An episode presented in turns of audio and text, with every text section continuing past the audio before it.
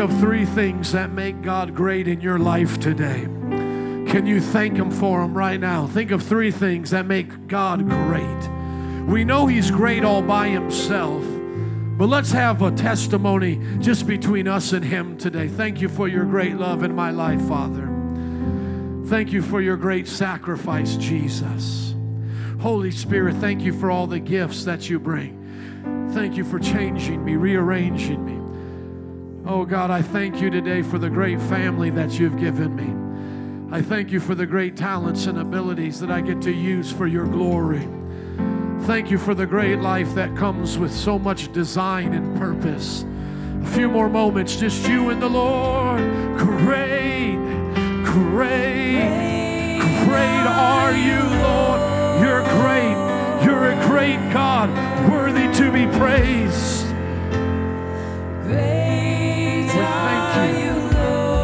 Bask in your greatness today. We won't let this world take away our testimonies. If you're going through a current season, don't let what your season is now take away all the testimonies of the past. Remember that He's still great, He's been good, and He'll be good again, and He's even good now if you don't see what's happening. He's working it together for our good, the Bible says. Great are you, Lord.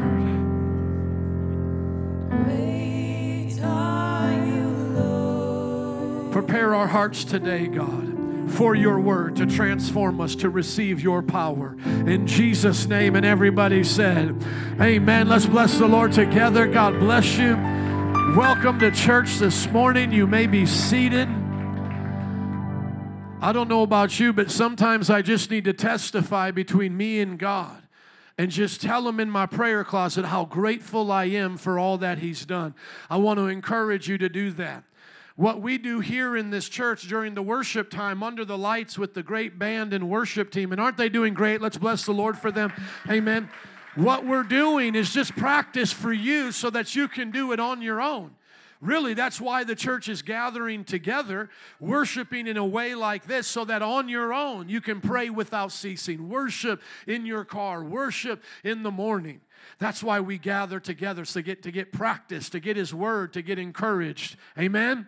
Amen. Today I'm going to talk to you about power from on high. Turn with me in your Bibles to the book of Luke, chapter 24. Luke chapter 24, and I want to uh, welcome those guests who have come for uh, Operation Save America. If you've come to do work at the abortion clinic and preaching, can you guys stand up and then our church will applaud for you? Is there anybody here from that, that movement? Was it all the first service? It was all first service. Give a hand clap that they came, okay? I don't know if any were coming to the second. Their information is in the front. Uh, if they were here, they would tell you about it, but it's a, it's a basic movement similar to Bevy's um, Jesus Matters movement. It's called Operation Save America, and today was, uh, this week, it was Save Chicago. We've been doing work with them on the streets. I was with them yesterday, and uh, we're so grateful that they're here. We're thankful that we're becoming a hub for the radical and on fire around the country. We're glad that they know they can come here, use our facility for free. Amen and to go out and preach the word. And I've never understood why they charge for conferences in the church. If I'm a pastor, you've already paid for my salary by me being a pastor, amen. Why charge you to come back? And then, number two, if you're a giver to the church, you've already paid for the chairs. You should say to the pastor that's wanting to charge you to come back into the same building, say, Pastor, how did you get a salary in those chairs in that building to begin with? It's like you're taking all of our tithes and offerings and now getting double from it, you know?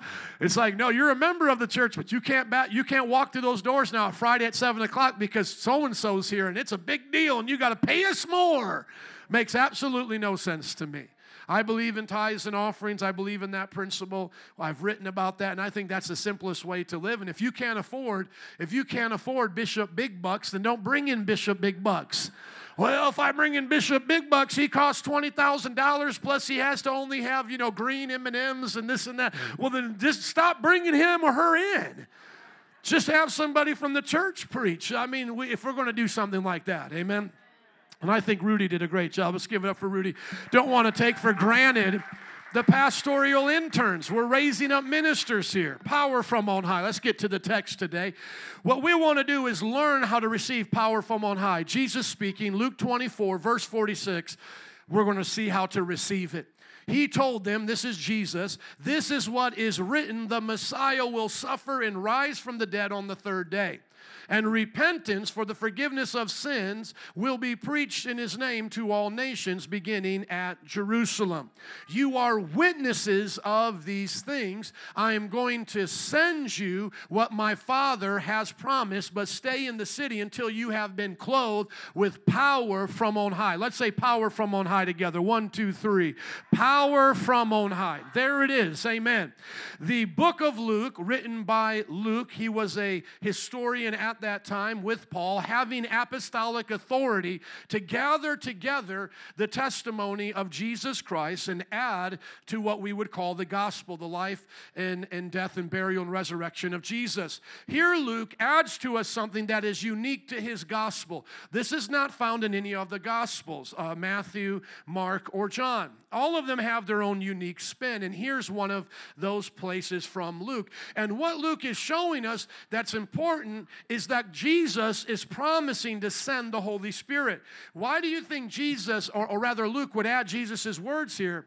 It's because he's also the author of Acts, the Acts of the Apostles, where we see what the apostles did after Jesus left. So he thought it was important to make a connection between his gospel to his history of the church. Now, understand this if you were a church uh, started by Paul, more than likely you would just have that that letter that your region had received. So let's say you were a part of the Ephesian congregation. That means you lived in the, the area of Ephesus, that city. You would probably have that letter, the letter of uh, the letter to the Ephesians, and then you would have Luke's gospel. You would then be hearing the stories about what the apostles are doing. At some point, you would probably receive from Luke the book of Acts, and then probably for your lifetime, in the early church, that's what you would have. You would have the gospel of the one who was the closest to planting your church. For Paul, it would be Luke's gospel. Then you would have the history of the church, and then the epistles written to you. Over time, they were able to travel and get the letter to Philippi, that city, or to uh, Colossia, Colossians, or the letters written by Peter to his disciples, or James and Judas. Everybody tracking with me here? Uh, no, not really really? Okay, let me kind of review this again. The Bible was written by men inspired by God. How many believe that? When those books were written, they were not given in 66 book addiction. Uh, when the Bible was, was written, it wasn't written at 66 books at once. Uh, the Old Testament had books added to it over time, and so did the New Testament. I am speaking specifically now to how the New Testament Christians, basically the disciples of the disciples, how they would live. Are you guys with me now? Okay, so I'm trying to make the connection of why this is important that we see Luke as the author of this unique information because now we're going to go to his historical count. We're going to go to the book of Acts. Are you all ready for the book of Acts? Come on. Acts chapter 1, verses 3 and onward. Same author, but now instead of focusing on the life of Jesus, he is now going to focus on the starting of the church. But he's going to show the overlap. There's going to be overlap here. And he's going to kind of remind us of the things Jesus was saying before at the end. So as the gospel ends, the book of Acts begins. As the gospel what? Ends, the book of Acts now, just let me pause here. I could just speak in tongues really loud, shout at you, get back on the organ and say, Come and get some. Or I can explain to you power from on high. Would you guys help me today? Okay. Because that's how a lot of us were raised, right, in Pentecostal churches. You basically caught it, it wasn't taught.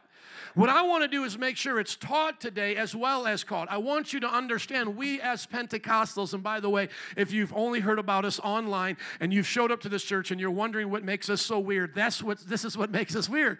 We actually believe in the gifts of the Spirit. We believe in the modern day application of God's power on the earth. But here's what's really good about our church is we don't want you to feel like you have to come onto the on-ramp going 100 miles an hour to drive on the freeway of MPI.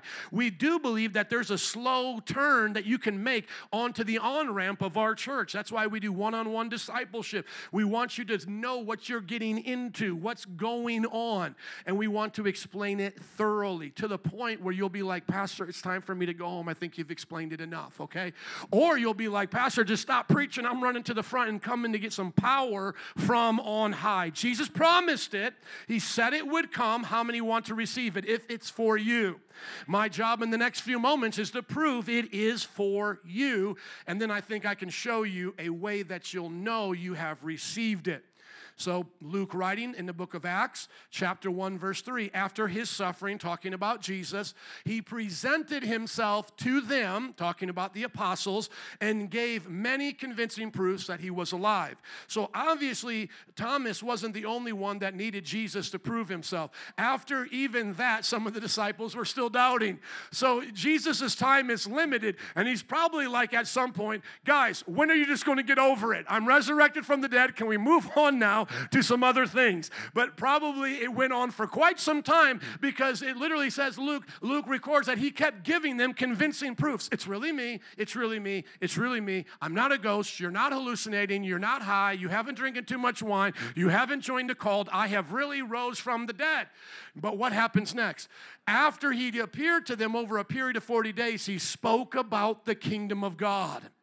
See, a lot of us would want to know all about heaven. That's not what he was talking about. What he was focused on was us understanding how heaven was supposed to come to earth.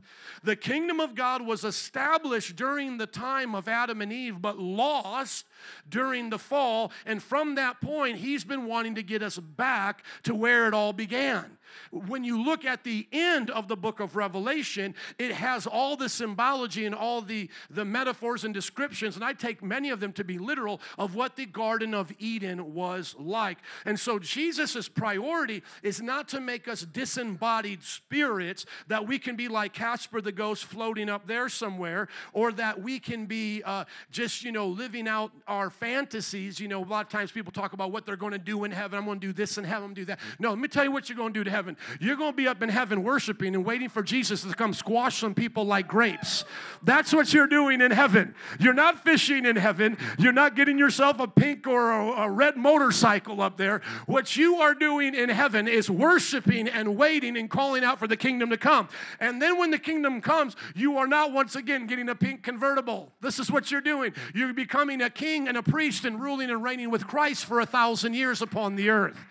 After the thousand year reign, we see a little taste of it in those last couple of verses, what it looks like for the eternal kingdom. And once again, you're probably not in a pink convertible. You're probably doing something more similar to the thousand year reign. And then sometimes people are like, well, how is that going to be fun? Think about it like this everything you and I do now for fun, we will have in Christ, and we can just cut out the middleman. We can cut out the middleman of rock climbing and have the adventure of rock climbing by being in God's presence. We can cut out the middle thing of of sex and have the, the pleasure of the fullness of what sex was meant to do by not needing two bodies to get together on a lonely night or during a COVID quarantine. You can have that in the presence of the Lord because the Bible says, in his presence is the fullness of joy, and at his right hand are pleasures forevermore.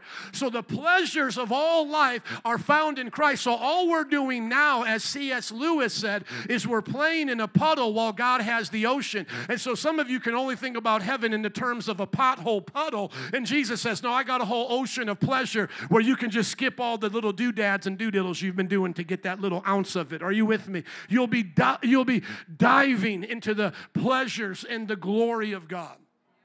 And I do think that it will be interesting what we do.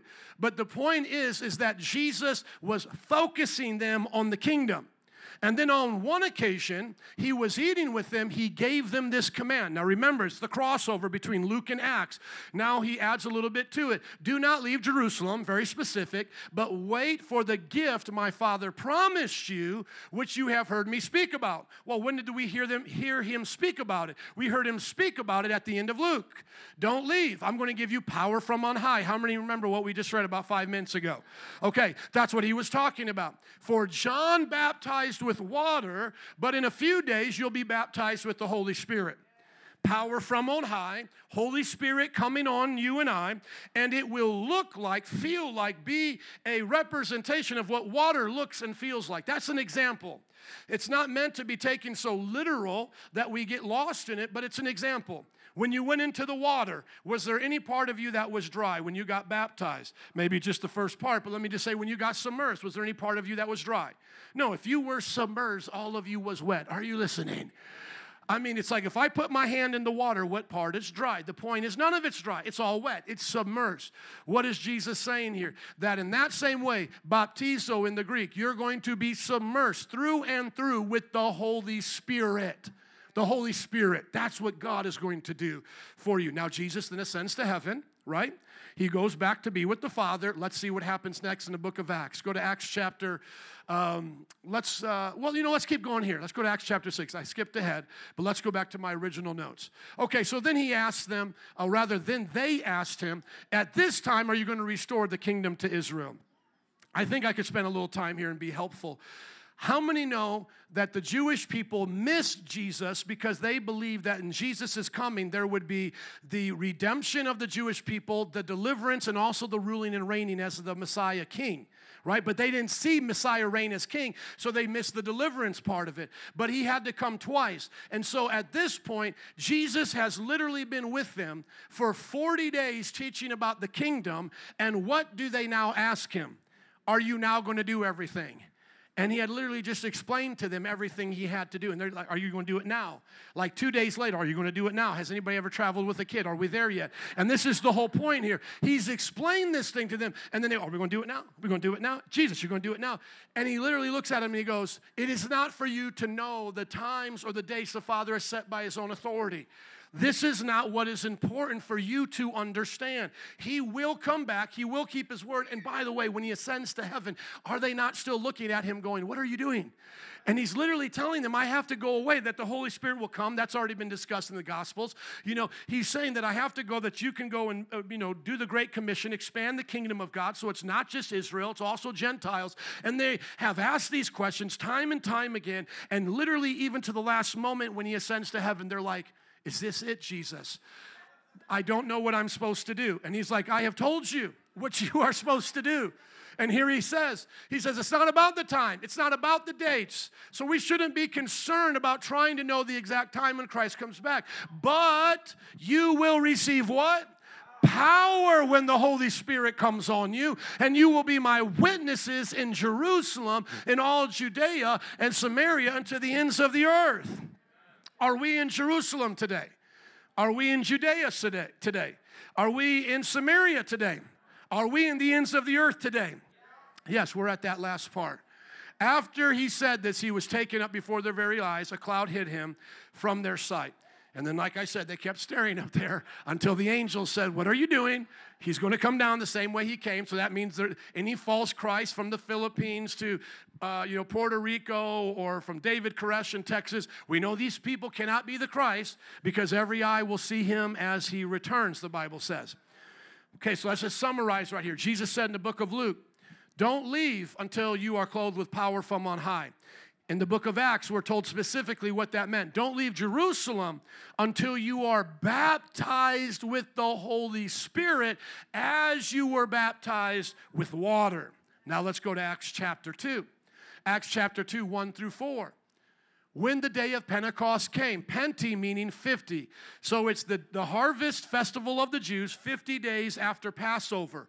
We learned already that he was teaching them for 40 days. So that means they must have been in the upper room for about 10 days by themselves waiting. When that day of Pentecost came, they were all together in one place. Suddenly, a sound like the blowing of a violent wind came from heaven and filled the house where they were sitting. They saw what seemed to be tongues of fire that separated and came to rest on each one of them. Somebody say, each one of them. Thank you. And all of them. Somebody say, all of them all of them, all 120, male, female, young, old, all of them were filled with the Holy Spirit and began to speak in other tongues as the Spirit enabled them. Now let's pause right here before we start doing the cry of the banshee. Because that's what people think we're doing when we're speaking in tongues, right? By the way, that's not my tongue. I'll never mock my tongue. Some comedians do. That's not for me, so be careful. But, anyways, before we get into that part and what has become known as our, uh, dis, you know, signature, you know you're in a Pentecostal church if you hear this, uh, or a charismatic church, and now you know where at least the word uh, Pentecostal got attributed to us because we we look to this day. The Baptists got the name from what? What do you think Baptists are named after? Baptism, right? And so we're named after Pentecost because that was the day the Holy Spirit came down, also known as charismaniacs, I mean charismatics. Uh, and the word charis is in their gifts. That's why we get the, the word, the Greek word is gift. But let's just stop before we look at the tongues. Okay, let's just stop and just understand this. Is there anything that we have read from the end of Luke with power on high to the Acts chapter 1 that the kingdom of God is going to come after all of these things have happened, like literally the kingdom coming. And what I want you to do is to go be my witnesses, having the same power, the same power that everybody else has had in the, in the Bible. I'm giving that to you. Is there anywhere in there talk of salvation? Does he ever say, when you speak in tongues, you're saved? Does he say the Holy Spirit will come on you and you'll be saved? No, see, this is where we start to get into confusion. People are now not understanding that there's two actions, two roles, or, or, rather, two duties, two things that the Holy Spirit does in the believer's life. Go to John chapter 3, verse 3. Jesus taught that we have to be born again and born again by the Holy Spirit. What people try to do is they try to confuse being baptized with the Spirit with being born by the Spirit. I'm going to show you why that's important in just a few moments. Uh, as you look up here, Jesus said, Very truly, I tell you, no one can see the kingdom of God unless they're born again. Let's go to John 3 5, just working through the text right here. In John chapter 3, verse 5, he says, Very truly, I tell you, no one can enter the kingdom of God unless they are born of water and the Spirit. Now, sometimes people want to now say water is baptism, and baptism will be mentioned at some point in the book of Acts after they've been filled with the Holy Spirit. I do not believe this is baptism because it's never mentioned in the book of John that the water that saves is baptism. So I do not think that is baptism. I can make an argument at a different time, but just track with me with the spiritual rebirth. Everybody say spiritual. Because whatever that water is, we know if we don't have the Spirit, we can't get spiritually reborn. That's all the point that I'm trying to make here. What I believe the water is, is a reiteration of the Spirit, and that's the washing of the Word. The Holy Spirit uses the Word of God. That is the seed of God. That is the washing of God. It is the Word. I can do that at another time. But my point is, how are we born again? Are we born again by the Spirit to speak in other tongues? Are we born again by uh, having an evidence? Evidence of having signs and miracles, or are we simply born again by the Spirit making us a new creation? Well, let's find out by going to the end of the book of John. What was John's point about receiving the Spirit, being born again? Remember, that's John chapter 3. Go all the way to the end of the book of John, John chapter 20, and you'll see how the Holy Spirit is imparted to the disciples. Now, you remember I told you that each uh, gospel writer has its own, they have their own unique uh, parts of their story. There's a lot that's similar, but they have their own unique parts. Look at John, John chapter 20, verse 21 and 22. This is unique to John. John also has three or, excuse me, 4, 14, 15, 16, and 17, entirely new teachings to the life of Jesus, okay? And guess what the, pri- uh, the, the priority of those, or the, the main focus of those chapters are? The Holy Spirit and Jesus' glorification. Why am I saying this? Everybody track with me. In the book of John, it talks about being born again. No other apostle really brings that up in that way. He then spends a great deal of time in 14 and in 16 directly focusing on the Holy Spirit. And then he ends his book saying this Jesus said, Peace be unto you. As the Father has sent me, I'm sending you. And with that, he breathed on them and said, Receive what? The Holy Spirit. Well, hold on we might have a contradiction here because Luke in the book of Acts says, wait for the Holy Spirit. But in John's commentary on Jesus' life and, and, and inspired speech of Jesus, they received the Holy Spirit while Jesus was still there. Do you guys see a potential contradiction? Let's be honest. It's a potential contradiction. Jesus says, Wait, wait, wait. I got to go to send the Holy Spirit. Wait, wait, wait. Don't leave. The Holy Spirit's going to come. And yet, here in the book of John, he's doing a Benny Hinn move. He's breathing that hot breath on them. Are you listening? Jesus breathing that hot breath on them, like Benny Hinn, breathing all over him. Now we have one of two, and this is in my, my time of studying the scholarship. We only really have one of two solutions to this problem. With number three being a contradiction, which I don't believe the Bible contradicts itself for other reasons. So I generally start with trying to harmonize. There's only really two ways to harmonize this. Number one, people who do not believe the way we do, traditional Baptists and other church groups, they will say that this is symbolic that when Jesus was breathing that hot breath on them, nothing happened. And that Luke and the book of Acts shows when the Holy Spirit really came. The other solution is exactly what I think happened. Jesus breathed his Holy Spirit on them. He breathed on them and said, Receive the Holy Spirit. Now, why do I think it's not symbolic? Because the entire time Jesus has been building up to this, and this is now after he's rose from the dead before the ascension, right? And he's now completing what he started. And then when you go back to the notes, please, into the book of Acts, Acts chapters 1 and 2, do you hear anything referring to salvation?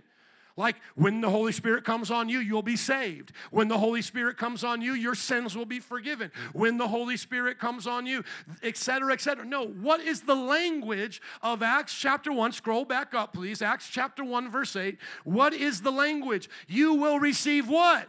Power. Does it say salvation? No, because the audience he is speaking to has already encountered the Holy Spirit as it pertains to salvation. So now I can untangle a lot of false doctrine for you. There is a group called the Oneness Pentecostals who have caused a lot of issues for us over the last 80 years because they look like us and sound like us. They're a little bit crazier than us, but they, confuse people because they say, You're not saved unless you speak in tongues. Not to mention, be baptized in Jesus' name and confess your sins, etc. And so, where does that confusion come from? Because they're saying, well, can you be saved without the Holy Spirit? And all of us would say, no, of course I can't be saved without the Holy Spirit. Well, then what happens when the Holy Spirit comes? Well, I get baptized, I speak in tongues. And so they take the salvific experience and crunch it into Acts and say, that's what's being demonstrated here. And really, it's not. When you come into the book of Acts, you're supposed to have understood, at least from what John had given us, that these folks had already been regenerated. These are born again again disciples waiting for the second act of the Holy Spirit upon their lives. So, everybody take a deep breath. Number one, if you do not speak in tongues and have not received the baptism of the Holy Spirit, but you believe in Jesus, we believe you're saved. Okay? We believe you're going to heaven. We do not think you are less than a Christian of any kind. And those who speak in tongues are not better Christians than you. I've heard devil tongues before. Are you listening? So I'm this I am not in any way trying to diminish someone's salvation experience. We who are known as Trinitarian Pentecostals simply believe that the Holy Spirit has a second work to do in our lives. And this is what I say to my friends who come from different traditions who are not necessarily close to it, but are a little bit shy. You're kind of just, you know, tapping your foot in there, you know, just a sign if you want to jump in. Here's my thing Do you see an expiration date to the gifts the experience of these first disciples in the Bible? Do you see where it's going to go different for you than it did for them? Because he says, I've got power for you. I've got power for you. You know, receive the power. Do you see that power being sucked up off the earth? And now when demons come around you, you have to run scared and go, oh me, oh my. There's no power to cast these things out. Do you now feel like God doesn't want to give you prophecy? He did it before in the past, but now He's just like, figure it out. You're on your own. Uh, do you see that? Sometimes people like to point to uh, 1 Corinthians chapter 13, the famous passage on love. But when the perfect comes, tongues will be done away with. But it also says knowledge will be done away with. Are you done learning things? You smart? I mean, come on.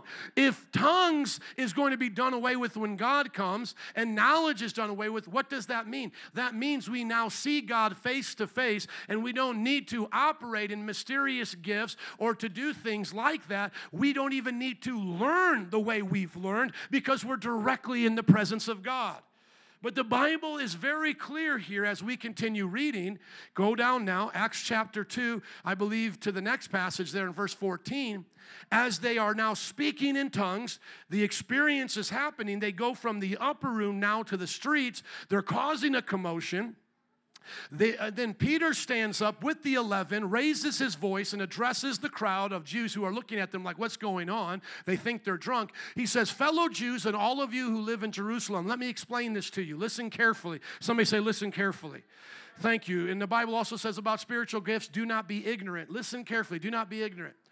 These people are not drunk as you suppose. It's only nine in the morning. No, this is what was spoken by the prophet Joel. So, what does he do? He now goes back to an Old Testament passage to explain what's going on here. And what does the first part of his quote say? In the Come on, say it again. In the last days. Thank you. He now takes a marker and puts it right at their time and says, Last days have started now right now, last days. So let me just ask you something. For those who are looking for expiration dates of the gifts of the Spirit, have we exited out of the last days? Have we exited out of the signs and all of the things happening upon the earth? Have we exited out of the last days into the, the reign of Christ upon the earth, ruling and reigning from his heavenly throne in Jerusalem? He brings it from heaven to, to earth. No, no, we so we obviously are still in what? The last days. So I like to say we're in the last seconds of the last hour of the last day, but we are still in these last days. So everything he now says to them applies to us. This is the beginning of the last days. I will pour out my spirit on how many people? All people. So there's no expiration date. Your sons and daughters will what? Prophesy. Just the men? No, sons and daughters. Young men will see vision. Old men will dream dreams. Are old men only one having fun here? No, young men will get to do things as well, even on my servants. So, what if you're just a servant? Are you included? Yes. And once again, both men and women, I will pour out my spirit in those days and they will prophesy. And then what does he go to in verse 19? What happens at the end of the last days, the very end? I will show wonders in the heavens and signs on the earth. Can you please continue with me, sir? Below, blood and fire and billows of smoke. Has anybody seen the billows of smoke yet? The sun being turned to darkness yet? Have you all seen that yet? No, so that means that we are not yet at the end of the last days. That's how you know the last day's in, with the sun being turned to darkness and the moon turning to blood before the great and glorious day of the Lord. And everyone who calls on the name of the Lord will be what? Saved. Now, let me say this to my Pentecostal oneness friend who thinks I have to be baptized. Please stay right where we're at. Do not scroll up to that next text, please. End with saved for me. I want to stay right here. For everyone who is going to hear the next passage where it says, He now speaking to them says, Well, do the same thing by repenting, being baptized, and speaking in tongues. Those who think that means you have to be saved to do all those things misses verse 21. What do you have to do to be saved? Call on the name of the Lord. Do you think he's going to put the prophet against himself in his advice in the next few moments? He's like, I'm going to quote a prophet that says all you have to do to be saved is call on the name of the Lord. But in the next few moments, I'm going to tell you to call on the Lord, repent, be baptized, and speak in tongues, and that's what you have to do to be saved. No, and Romans also takes that same teachings. Romans chapter 10. If you believe in your heart and confess with your mouth what? Jesus is Lord, you will be saved. And then he goes and quotes this because everyone who calls on the name of the Lord will be saved.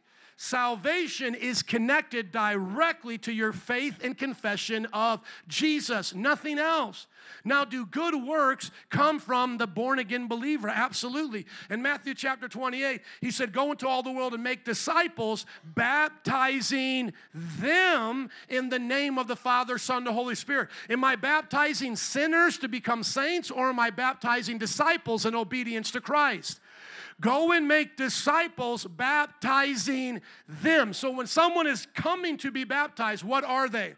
a disciple. When they're coming, they are saved. Whoever calls on the name of the Lord is saved. I have called on the name of the Lord, I'm saved. Now, what am I doing? I'm getting baptized with water, and I also want to be baptized with the Holy Spirit and fire. So some groups say all you have to do is be baptized in water to be saved after your confession. But if you want to be more true to it, it would be also speaking in tongues because that is what follows after in the book of Acts. They not only were baptized in water, they were also baptized in the Holy Spirit. But the better way and correct way is to simply see that salvation is distinct from those other things that God will do in your life. And you are to do them out of obedience because you are a disciple. Let's continue on. So the people now in Acts chapter 2, verse 37, they hear this, they're cut to their heart. And then Peter, uh, they said to Peter and the other disciples, Brothers, what shall we do? And now, once again, people will hear this and say, What shall we do to be saved? That's not what they say. It's, it's more accurate to say, What shall we do? What shall we do now, seeing you're speaking in tongues and that this is a fulfillment of Jesus being the Messiah? Now he's going to take the whole package and present it to them. Repent. Be baptized, every one of you, in the name of Jesus Christ for the forgiveness of your sins. Why am I being baptized? Because I've been forgiven and I'm showing you that's where forgiveness has come from. Those who think I'm not forgiven until I'm baptized, I cannot be a disciple unless I'm forgiven. They had already been forgiven. If we go back to John chapter 20, it says he breathed the Holy Spirit on them and he says, Whoever sins you forgive will be forgiven, whoever sins you withhold will be withheld. And some people now say, Well, now we should go to Father Tom. No, because if that applies to Father Tom and applies to every single person who's received the Holy Spirit. What that simply means is, as believers, we teach the gospel and we can show who's in and who's out by what Jesus said. But the point is, forgiveness of sins is why we're getting baptized as a symbol, as a sign, not so that we can have salvation. But I'm motivated to be baptized for that reason, that I have been forgiven. This is the reason. And, and, and let me just say this because the groups who say you have to be baptized to receive forgiveness, there are some groups that don't believe you have to be baptized in Jesus' name. And the reason why is because they understand in the name of Jesus means by the authority of. So they'll go, hey guys, like we know the oneness Pentecostals are wrong because they say the baptism has to be in Jesus' name, literally, like I baptize you in Jesus' name. And they'll admit, they'll go, in Jesus' name, that phrase means for on behalf of Jesus. Like John had a baptism, Jesus had a baptism. So it doesn't literally mean the formula is in Jesus' name. They'll agree with us, but then when it says for the forgiveness of sins, they go, that's literal, that's actual, that's factual. No, from that comma, in the name of Jesus for the forgiveness of sin, it is a theological statement summarizing what Jesus has taught us. Jesus taught us to be baptized in the name of the Father, Son, and Holy Spirit. That is in Jesus' name, by his authority, in other words. When Jesus said you're forgiven without being baptized to a bunch of people he was preaching to because they believed in him and they were saved, that is why they then got baptized, not to get baptized to be forgiven. Does everybody get it? Otherwise, you make Jesus and the Bible contradict itself. And once again, it says, and you will receive the gift of the Holy Spirit. If they had to do all of that to be saved, then the oneness Pentecostal is right. But if the gift of the Holy Spirit is not in terms of salvation, it's what they just witnessed as in power, it makes perfect sense. When you repent and are baptized, you can receive the gift of the Holy Spirit. For what? To be an end time witness in the last days.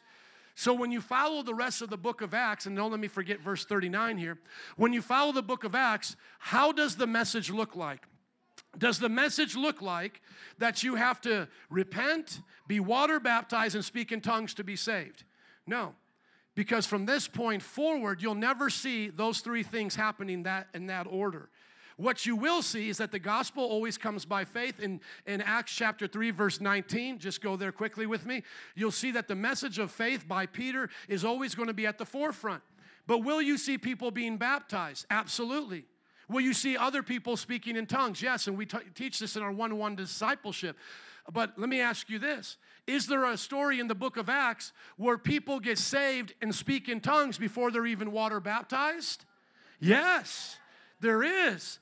At Cornelius's house, Acts 3:19, please. At Cornelius's house, while Peter is speaking, they believe, are saved, eh, filled the Holy Ghost, and start speaking in tongues. And then because of that, Peter says, Now let's water baptize them. So, once again, the order that we see in the book of Acts is what we would call the consistent order, and that's how it should be. We believe in Christ, call on his name, we are saved. We then should be water baptized because or for the forgiveness of sins. Then we should receive the Holy Spirit and his power to be used as end time witnesses with the sign of speaking in other tongues. Remember, Peter was preaching the repent and be baptized part of Acts chapter 2, verse 38 and 39. And just a, a, chapter later, he says, Repent then, turn to God, so that your sins will be wiped out, that times of refreshing may come from the Lord. Well, hold on, Peter. I thought I had to be baptized first. I thought I had to speak in tongues first. Do you understand? You'll never see that pattern moving forward all that we see in Acts chapter 2, 38 and 39 is what it will look like consistently, consistently for those who get saved, water baptized, and filled with the Holy Spirit. Now, the last thing is if you try to make these tongues only known languages, we have a problem. Go to 1 Corinthians chapter 14. Sometimes people will follow us all the way to this point and they'll go, okay, I'm with you. We're not saved by speaking in tongues or being water baptized. I believe in the triune formula of being baptized in the Father, Son, Spirit. Okay, I believe we have to be disciples. Okay, er, you know, they'll go there with you. But then these are our good brothers and sisters from different, you know, denominations. They'll say, this was for a time. For those that didn't really have a Google app, you know, the translate and all of that. So the tongues were understood in Acts chapter 2, it does say that. They'll say the tongues are then used just as a way of preaching the gospel. They're always understood. So if you're in a church and you're hearing people speak in tongues, 14 please, you're hearing people speak in tongues and you don't understand it, it's out of order. How many have ever heard something like that? Okay? That is incorrect. Look at 1 Corinthians chapter 14 verse 1. Follow the way of love, eager desire eagerly desire the gifts of the spirit, especially prophecy. For anyone who speaks in a tongue does not speak to what? People, but to God. Indeed, how many people understand them? No one understands them. They utter mysteries by the Spirit. So if I'm only supposed to speak in tongues, when I have a supernatural utterance that I know is supposed to be a message to you, then what in the world is Paul talking about here that no one understands them? No one there must be two applications for tongues, and that is why Paul goes on further to describe the application that happened in the book of Acts, which was a message. So I then say to people who want to kind of try to get us on that and say, Joe, do you ever do you always understand your tongue, or does somebody else understand your tongue? Is it a message that you're giving to somebody? And I go, no, and they go, well, you shouldn't speak in tongues at all. I go, well, have you ever spoken in tongues? And then they go, No. And I go, Well, I have spoken in tongues by God's grace, and people have understood me too. But that doesn't mean it's going to be like that every time. So once again, we either make the, the uh, book of Corinthians contradict the book of Acts, because Acts says they did understand them, and I didn't get a chance to read it. A, a preacher's working hard today, amen? It's always a tough time when I got to put all this together for our service. Pray for me. Maybe speak in tongues for me, in Jesus' name. Half kid. So we look at the book of Acts. Oh, they understood them. So it wasn't. La, la, la, so there's an understanding there. But where? Okay. But then what in the world is Paul talking about? No one understands them. It's not just the one who knows the language, because it could possibly be, I don't know Greek. Let's just put yourself in that time. You, are you're, you're with Peter and Paul, you're baptized in the Holy Spirit, you don't know Greek, and all of a sudden you start speaking in Greek. Tongues means languages, by the way, glossolalia in Greek. That's the language of, of the word there. But say you don't know the language, you start speaking in Greek perfectly, they hear you, and they're like, Praise God, I heard the gospel. Okay, if that's what happened there, why is Paul saying here, Look at it, not my words, Paul's words, does not speak to people, but to God. Indeed, no one understands them. Okay?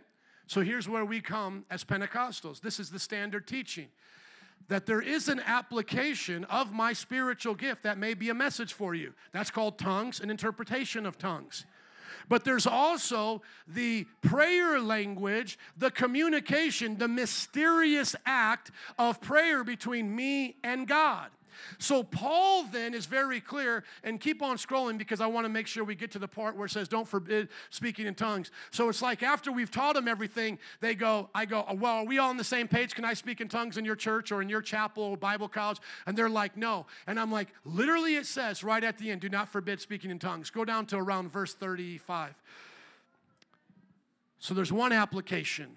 Paul says, if you sense in your heart that what you're speaking spiritually, unlearned by you, those sounds and those syllables are a message for other people, don't do that unless there's an interpreter, lest they think you're out of your mind.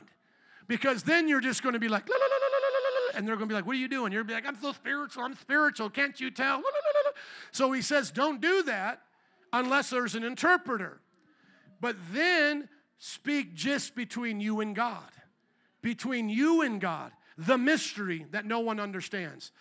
So I say to my friends, okay, can we at least agree with this? I won't speak in tongues to you and give you a message unless I can interpret. Are we all cool? They're like, no, we don't want you to speak in tongues. Therefore, look at the verse, verse 39. Therefore, my brothers and sisters, be eager to prophesy and do not forbid speaking in tongues. So your solution to the problem is to forbid it. How is that a solution? Everything should be done in a fitting and orderly way. Let's tie it all together. Go back to the notes, please. What does the Bible say? He's going to clothe us with power in the book of uh, Luke, right? Don't leave. I'm going to clothe you with power. He then explains to them in the book of Acts what it's going to look like. You're going to wait in Jerusalem, and then the Holy Spirit's going to come, and you're going to be baptized in the Holy Spirit like you were baptized in water. And you're going to go from Jerusalem, Judea, Samaria to the othermost parts of the earth, and you're going to be my witnesses. You're going to have power. Amen. And then what happens in Acts chapter 2? Holy Spirit comes down. They start speaking in tongues. It doesn't say they get saved, it says they start demonstrating the power. And then what do they do? They start being witnesses. Then people ask him, What should we do to get that? They say, Repent and be baptized. Come into the body of Christ, and you can receive that. And right here at the end, verse 21, uh, no, no, go down to the uh, end of Acts chapter 3. He says, This promise is for you and your children and all who are afar off, and for all whom the Lord our God will call. So, everything that those people got, we now can get.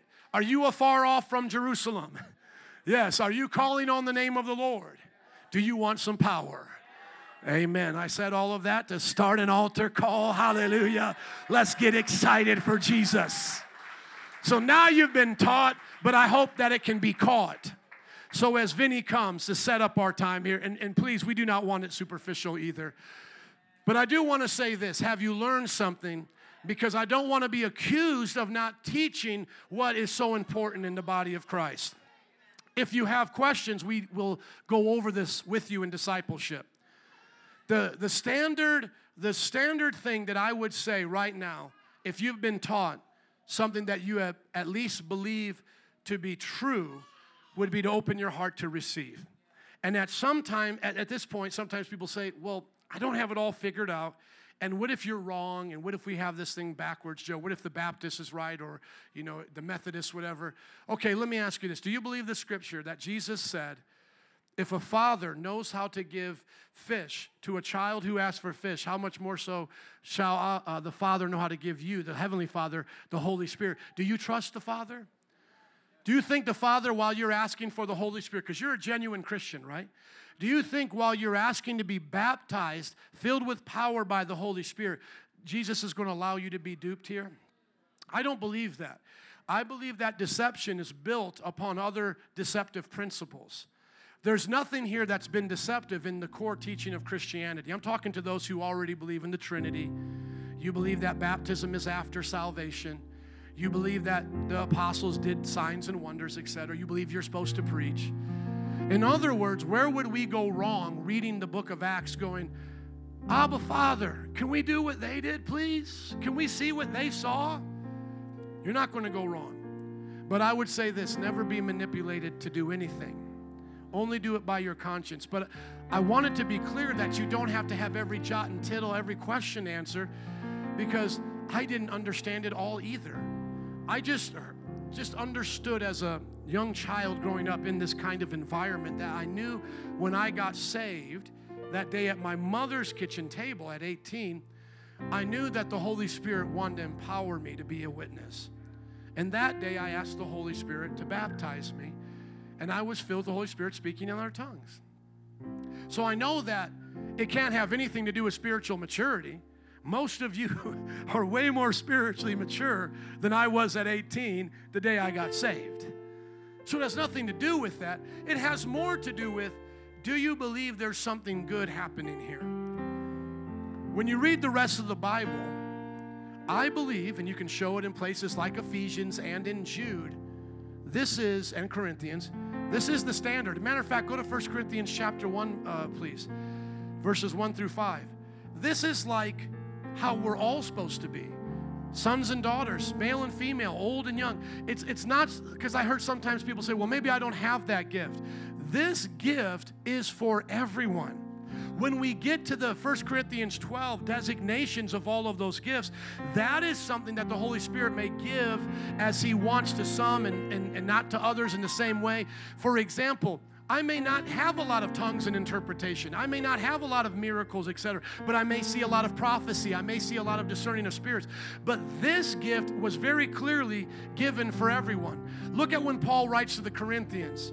He says to them, to the church in Corinth, who are to those who are sanctified in Christ Jesus, called to be his holy people. So these are saved, sanctified people, right? Keep going to the next verse, four, five and onward.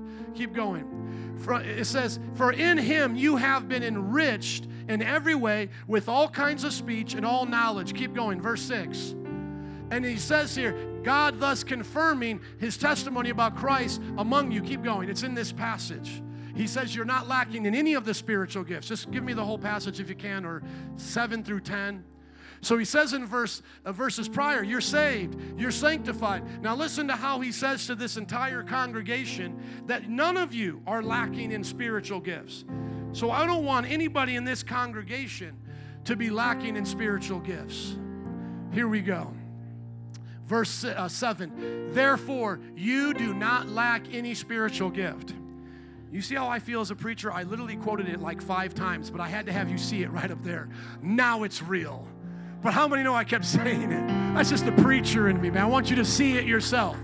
Therefore, you, all of you Corinthians, you don't lack in any spiritual gift. This is the basis of all salvation for everybody. So anybody goes, man, I'm lacking in a lot of gifts. I'm lacking in a lot of power. Man, you're not where you're supposed to be. You haven't asked to receive. The Bible says that this is natural to all of us. There's, there's nothing here with rank in this. This is how we should all be, not lacking in any spiritual gift. And, and how can I tell you that it doesn't have with maturity, have anything to do with maturity? You read the rebukes these people are getting in Corinth, and you're like, Dear Lord, help them, please. You got them getting drunk at communion. You then have them speaking in tongues one to another. Oh, and they're like literally talking to each other. Oh, that was deep. He says, Listen, guys, I'm going to be honest. You're saved, you are sanctified, and you're not lacking a gift, but I'm about ready to rebuke you in a whole bunch of ways for not doing this right. So don't be like those who say, Oh, I don't know if this is for me. I'm so humble. I'm so humble, Jesus. It's like Jesus is that, like we think of Jesus being that aunt or grandma, abuela, that keeps saying, Eat, eat. And you're like, No more, no more. And Jesus is like, Spiritual gifts, spiritual gifts. And you're like, Oh, no more, Jesus, no more gifts for me.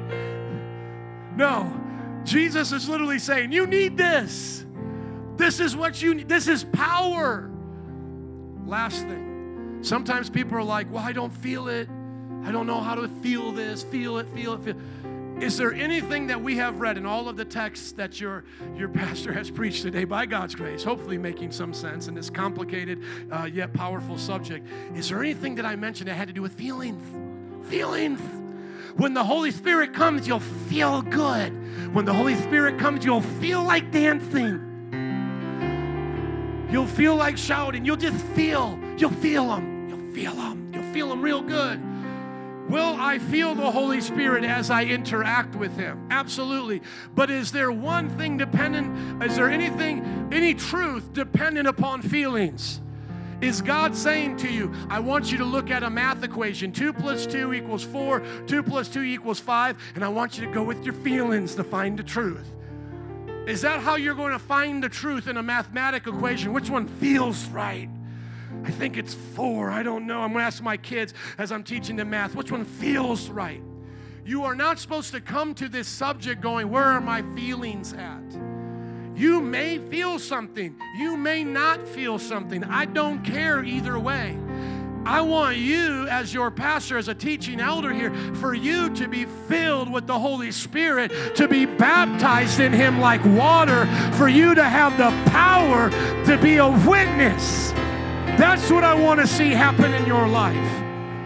And if there was no signs, then I would say then you received it when you asked for it. But in the book of Acts, as you look for the consistent sign, if there is one, maybe there wouldn't have been one, but there is a consistent sign, and every outpouring of the Holy Spirit tongues and I have it already written out. Sometimes it's tongues praising God and prophecy. Other times it's tongues and prophecy. Other times it's tongues and praising God. But what is the one thing that follows every time a group of people get together and say, I want to be baptized in the Holy Spirit? Tongues. And there's one time where no manifestations are mentioned. It's when they go down to preach. Philip preaches. They got saved, they got baptized, but it says the Holy Spirit had not yet been poured out on them. So the apostles come to lay hands on them, and there's a magician there that has a bad heart. He's there for the money. When he sees, the Bible says, when he sees the Holy Spirit given by the laying on of hands, he asks to buy that gift so that he could use it as a part of his David Blaine magic act. Then the apostles curse him, not the kind of apostles that you see today, but the kind back then. Curse him and say, May you perish with your money unless you repent. Some real preaching there. So then I ask all my Baptist friends, Have you received the Holy Spirit so good that somebody wanted to pay to be able to give that to somebody else? I say to the Mormons, Have you ever had that where somebody watched what you did and said, I want to pay to bring it to Vegas? Now, I'm not saying this is a Vegas sideshow. I'm just saying whatever that, because that's the only time where we don't see the manifestations. Whenever they're listed, it's always tongues and other things. But where we don't see any manifestation listed, it is so powerful that a magician wants to pay to be able to see that happen. If you go to our website in the search bar and you type in journal, You'll see by God's grace a journal of signs, wonders, and miracles in my personal life because I never want to teach something that I can't lead by example. One time I was in Bible college praying mysteries unto the Lord in tongues. A man from India stormed out. My friend Glenn went to meet him. By the way, most of all my testimonies have one to three witnesses. His name is on there. You can still contact him. Most of our witnesses are still alive. Glenn runs out to the man. What's going on? He said, I thought you guys were crazy. I was raised in a certain church in India to look at you guys performing witchcraft, this speaking in tongues, crazy stuff. I was told to stay away from that. We were fundamental, King James only, whatever. I was told not to not to accept this. But while he, talking about me, was speaking in tongues, he said in my native dialect, I am God and I have power for you. This is for you. Open up your heart and receive. I've been to India three times, and I've heard it another time that while I was speaking mysteries to God that no one could understood, they caught something from what I was saying. Because yes, God still uses the message of tongues even if we don't know. Prophecy. How many of you believe in prophecy? That God can speak things to your heart. I believe that this gift, the baptism of the Holy Spirit, this power is what opens you up to all of those gifts. I remember one time, this one tells on me. I was starting Bible college. The church was less than maybe 20 or 30 people. And some family left or some group left, and it was hard for me. And I'm like, man, we worked so hard a year or two just to get to this point, and now these people left. And I was just about ready to go. These boots are made for walking, and that's just what they'll do. And Metro prays one of these days, these boots will walk over you. I'm quitting. I'm done. Shaking it off. I'm going somewhere warm, y'all. I'm going where it actually the sun shines most of the time. I'm literally in church. You guys ain't laughing. You're like, don't leave me, Pastor. Don't leave me. That wasn't funny. That wasn't funny, Pastor. So I'm literally in church. I am in, I, I am in church.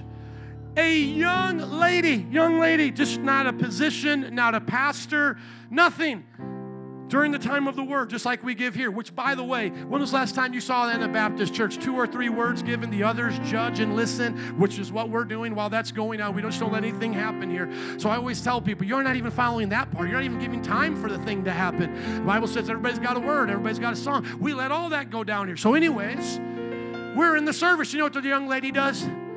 Don't go, Joe. God's telling me, don't go, Joe. And the people wanted, the elders like wanted to calm her down. Hey, shh, what are you talking about? Don't go, Joe. And then she just started screaming it out, Don't go, Joe! Don't go! Here comes the pastor to the altar, tears down my eyes. And I confessed, I was thinking about leaving, but the Lord had a word for me today. Don't go, Joe. And right after that, we started the Bible school. The church began to grow. I believe in spiritual gifts. Not only because, and this is the primary reason, is because Scripture teaches it, but I've been whipped upside the head by it so many times.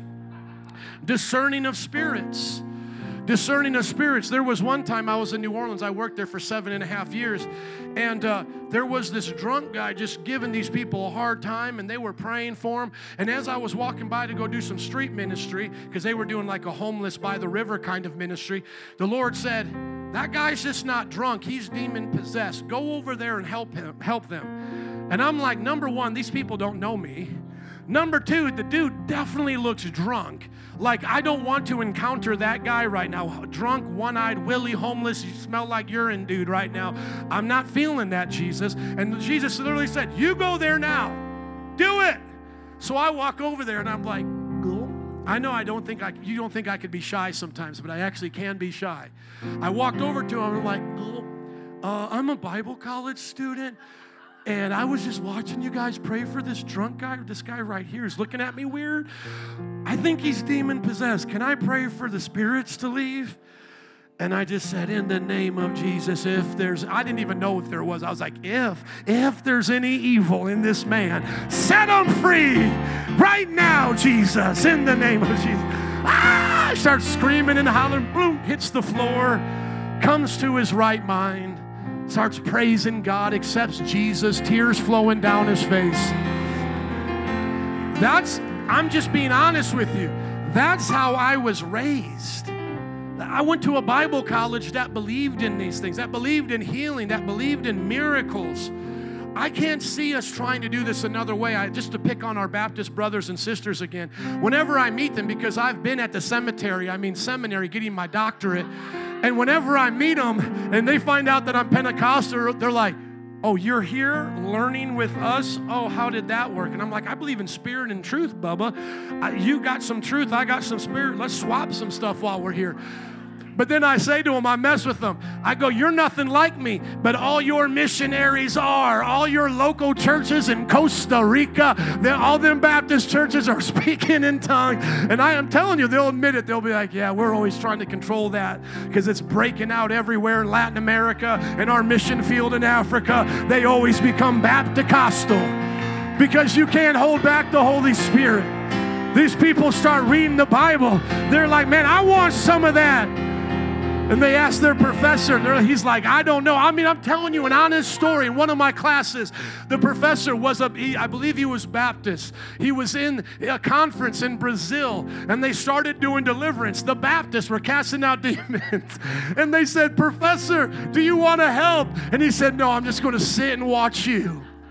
And then he, that's what he told me. He goes, and that's why I believe in the gifts now. He said, but I don't think they're for everybody. Another one was a president of a seminary in, in Canada coming to be a guest professor, one of the best scholars that we had. He pulled me alongside of himself. He said, you know what? Most of my colleagues, we don't believe in this, and I didn't believe in this for years. Man, I'll cry just telling you this. He said, we don't believe in this. None of us really think this is real. You know, we just stay to the books. He said, but my wife lost her dad and it was a special relationship between them. And as she was in her brokenness, she said one day God just woke her up in the middle of the night. This is the president of the seminary of Canada, one of the major ones.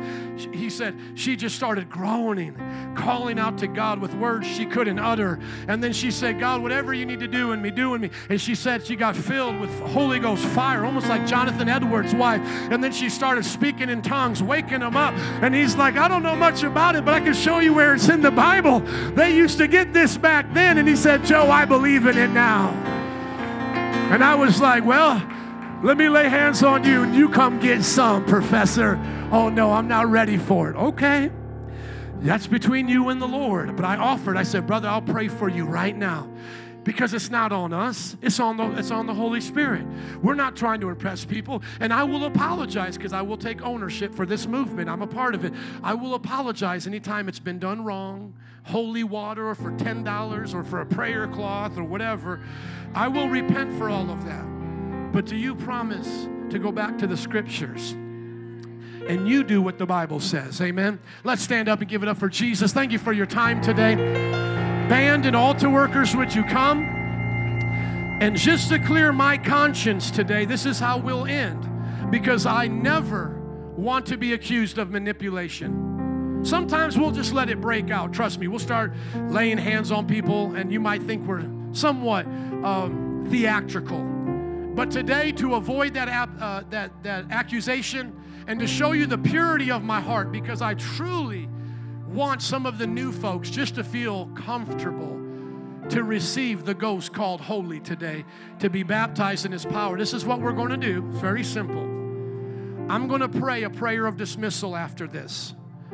If this wasn't for you and you're needing more study and you want to have more dialogue, I'm going to have some of our elders in the lobby to either start going through an impromptu Bible study and or numbers, emails, exchange. Berto and some of the, would you get some of the brothers to be waiting out? Let's give it up for Berto. He'll be your Bible scholar today. Okay, so number one, if this was not for you and you're just like, wow, I saw these guys standing up for Jesus and I wanted to attend, this is not where I've been taught. Okay, cool. Just just ask your questions on the way out and maybe we'll see what happens from there, right? Okay, number two, let's say you're here today and you're open, but you still have questions. These folks right here are not going to start blowing on you like Benny Hinn. Receive, receive, Holy Spirit, Holy Spirit. They're not going to go there. If you want to start with, hello, my name's Mike. What's your name? Well, I'm Calvin. I was listening to this. I still have a few questions. I'm not sure if it's for me, but I'm ready. I'm ready. Um, what does it sound like? How do I know I've heard another language? What, what do I do? You know, trust me, we're not going to have you say really fast, I should have bought a Honda, but I bought a Toyota or whatever. I should have bought a Honda, but I bought a, what's the other? Should have bought a Honda, but I bought a Hyundai. I should have bought a Hyundai, but I bought a Honda. There we go. I bought a Honda, but I should have bought a Hyundai. Hyundai. I can't remember how that goes. We're not going to say, now repeat after me. And then you say, we don't do that nonsense here. All you have to see receiving a spiritual gift with a language is the voice of God. If you understand that, we can start there. If you don't, ask some questions. And then lastly, if you just want to run up and say, Put your hands on me, I've been here for a while, or I've learned about this before and I understand, I want, receive it, then we'll do that. So, everybody get it? We're going to dismiss.